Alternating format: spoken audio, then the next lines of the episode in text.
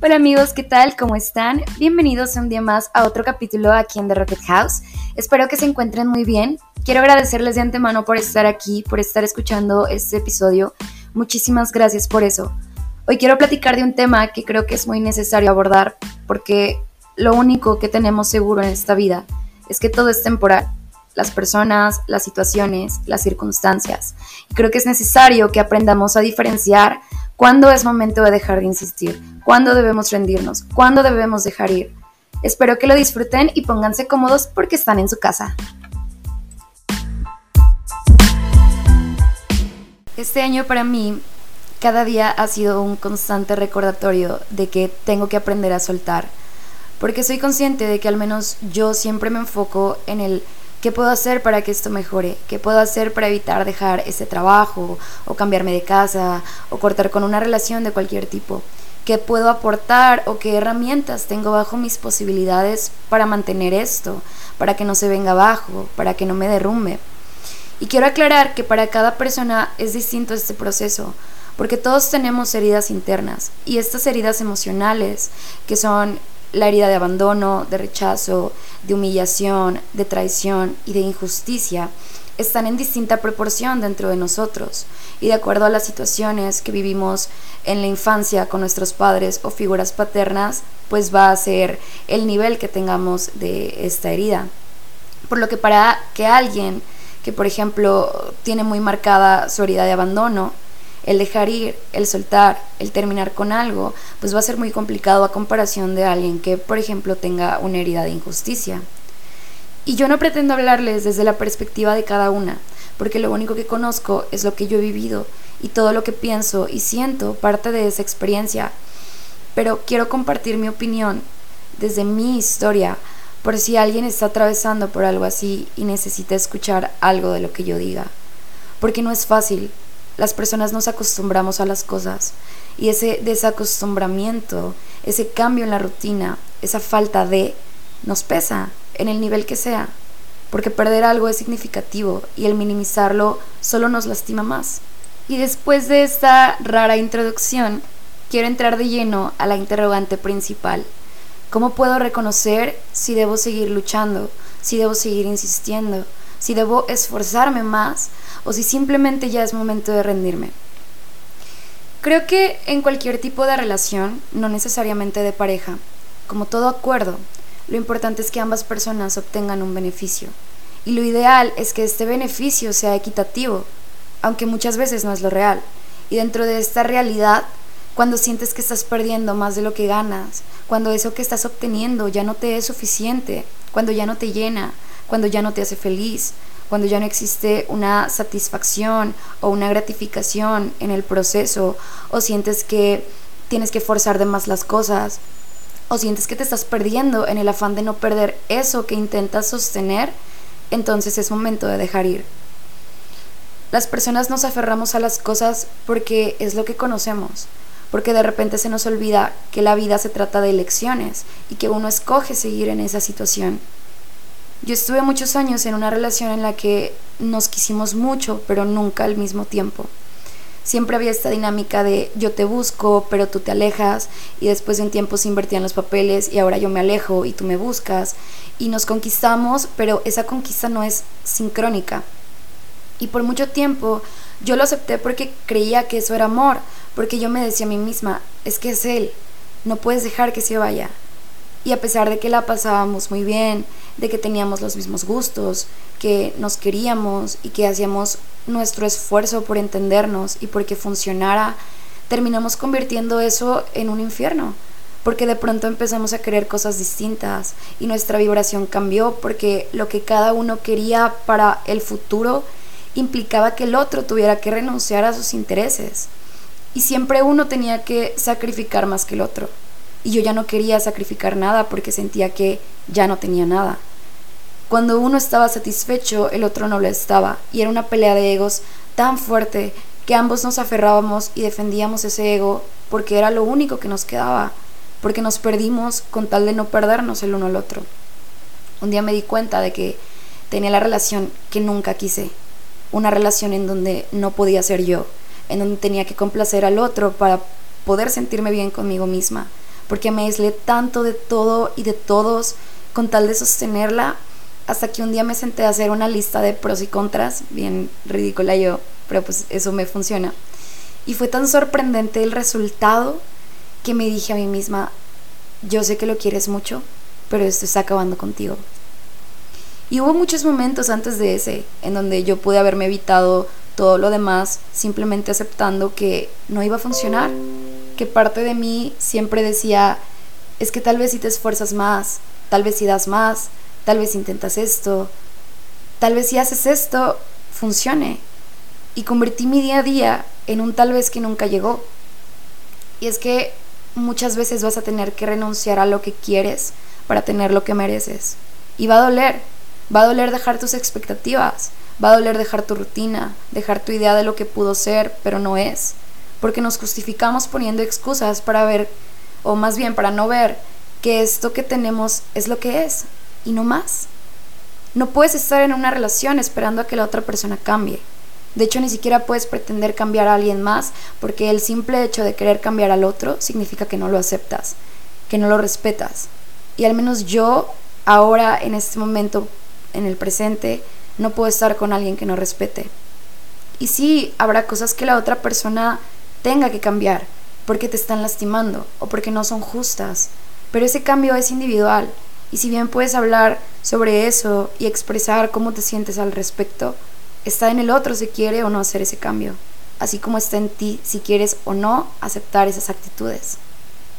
Y también puede pasar al revés, porque muchas veces tú puedes darte cuenta de que tú ya no le estás haciendo bien a otra persona, que tú ya no estás aportando lo que antes aportabas, que ya no le estás nutriendo como antes lo hacías. Y es egoísta estar con alguien y estarlo haciendo sentir confundido todo el tiempo. Es egoísta e irresponsable mantener a alguien en un estado de espera, de que ahorita no, pero tal vez mañana sí, o hoy sí, pero mañana no.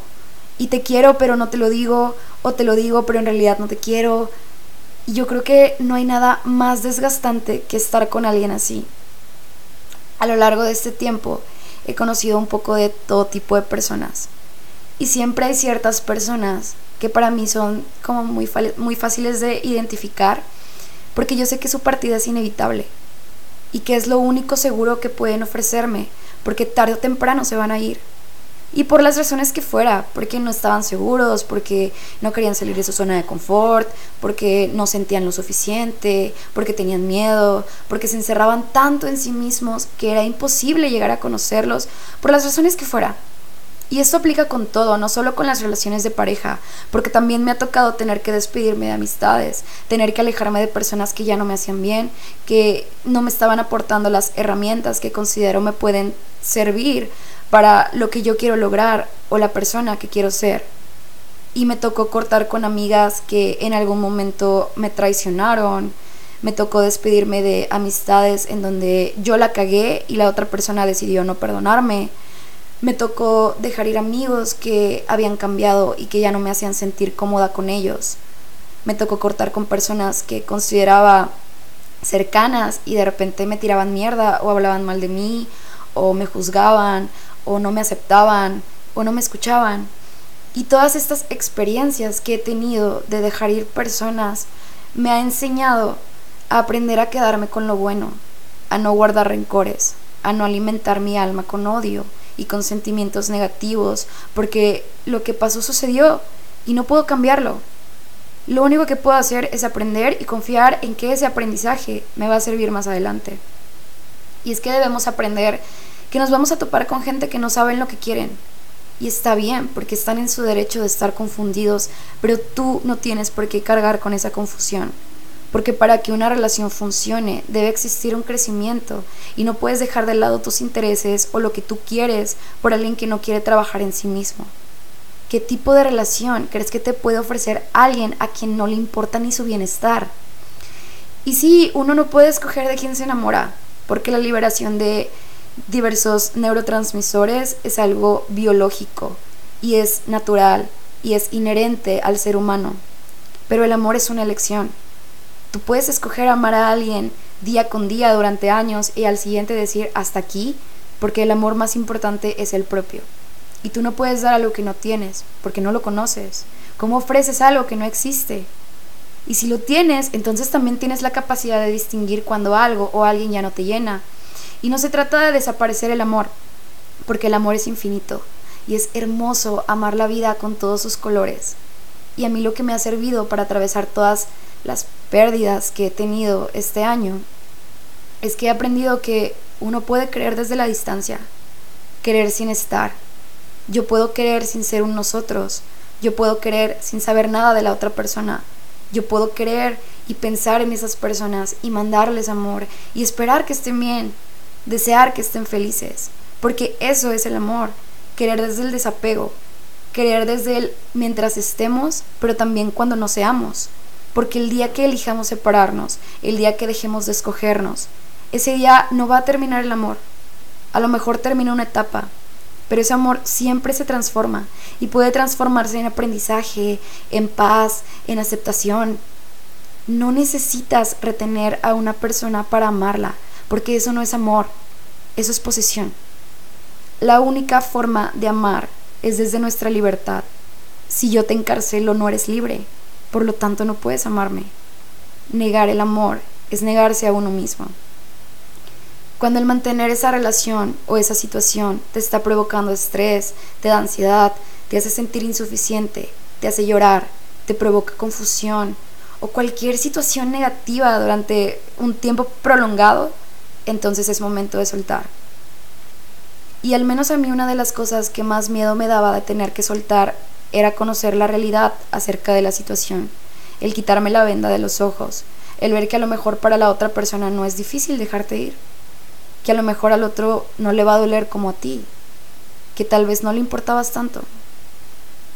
A mí personalmente me cuesta y me pesa mucho el mostrarme vulnerable.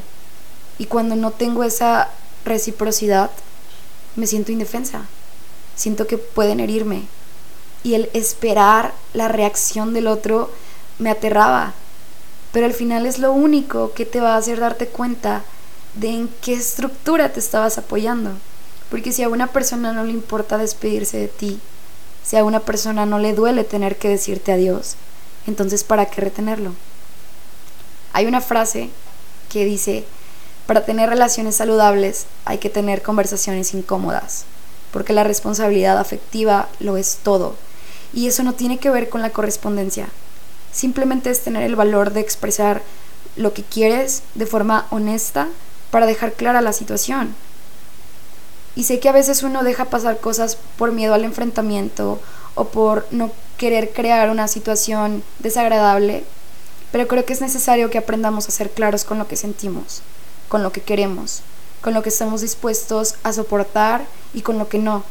Porque cuando tú, tú le mientes a alguien, cuando tú lo engañas, cuando tú lo defraudas, todo eso te lo estás haciendo a ti mismo, porque entonces no tienes palabra, y diría Tony Montana, un hombre sin palabra es una cucaracha. Antes de cerrar, quiero comentarles que lancé una dinámica por redes sociales en donde les pedí que compartieran conmigo cómo identifican cuándo es momento de dejar ir. Y me gustaría compartirles algunas de las respuestas. Cuando aceptas que te perdiste a ti misma. Cuando alrededor de la cosa o persona pasas más tiempo mal que bien. Cuando el desgaste es mayor a mis resultados cuando deja de ser sano, cuando no eres feliz, cuando cumples tu objetivo, aprendes lo necesario o sufres lo suficiente, cuando ya no siento emoción, ya no hay sentimientos positivos que me motiven a hacerlo, cuando sientes que su cotidianidad es la misma y las acciones siguen repitiéndose pero no se siente satisfactorio, se vuelve una relación por inercia y en el único minuto en que te detienes a verlo y sentirlo de verdad, sientes que la tristeza de que esa relación ya no funciona pero sabes que ambos fingen que todo está bien, entonces reúnes todas tus fuerzas y se termina. Cuando sabes que amas a esa persona, pero ella no te ama a ti, ni te amará y tus esfuerzos y acciones no significan nada, entonces tienes que juntar todo tu amor propio y terminarlo, porque no van a cambiar las cosas y mereces más. Cuando no hay reciprocidad y siempre tendrás la esperanza de que exista, pero tenemos que entender que el amor no es algo que podamos extraer de otra persona cuando dejas de ser tú mismo y dejas de sentir la misma energía que te provocaba estar con esa persona y o hacer esa actividad. Cuando en mi interior ya no produce ningún tipo de efecto. Hay algo muy común y no sé si te pasa, pero esas dichosas mariposas que sientes al estar en un estado de enamoramiento las puedes llegar a sentir en muchos aspectos de tu vida. Tan solo cuando haces algo por primera vez e idealizas cómo será tu sentir en ese momento, bueno, llega un punto en el que realizas repetidas veces ese algo y ya no te produce nada. Siento que ese es el momento de quiebre, de no retorno, en el cual te das cuenta que las cosas no son igual que la primera vez y decides dejar ir.